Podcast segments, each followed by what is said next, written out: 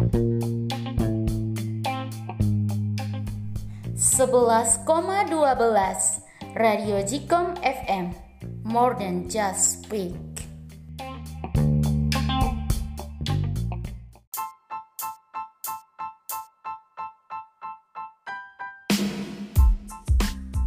Selamat pagi, salam ceria para Jikomers Sahabat pendengar setia kami di mana pun Anda berada Apa kabar pagi ini?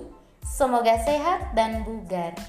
Tetap jaga kesehatan ya, dan pastikan tidak lupa sarapan untuk memulai aktivitas hari ini biar tetap fit dan semangat.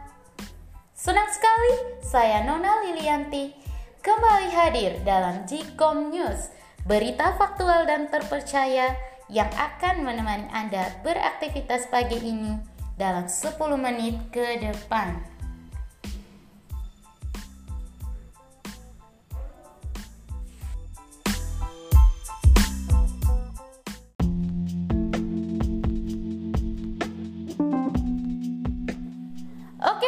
e-commerce, sahabat pendengar setia kami, sejumlah berita hangat telah kami siap sajikan untuk menemani pagi Anda.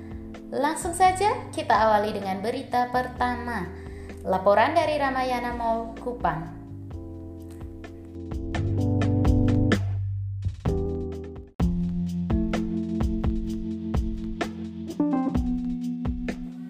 Sebanyak 20-an karyawan Ramayana Mall Kupang terpaksa harus dirumahkan dikarenakan pendapatan yang terus mengalami penurunan selama masa pandemi ini sehingga kurang untuk membayar gaji karyawan. Oni Jonae, WKJ Supermarket Ramayana Mall, membenarkan hal itu.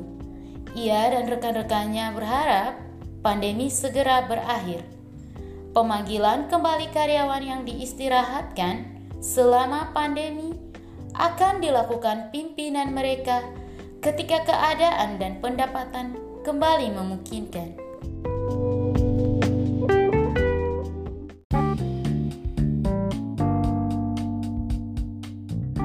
Mereka yang bekerja di tempat yang beresiko tinggi itu tetap memperhatikan protokol kesehatan dari pemerintah yaitu menjalankan apa yang dikenal dengan 3M, memakai masker, menjaga jarak dan mencuci tangan dengan satu tambahan protokol yaitu mengecek suhu tubuh.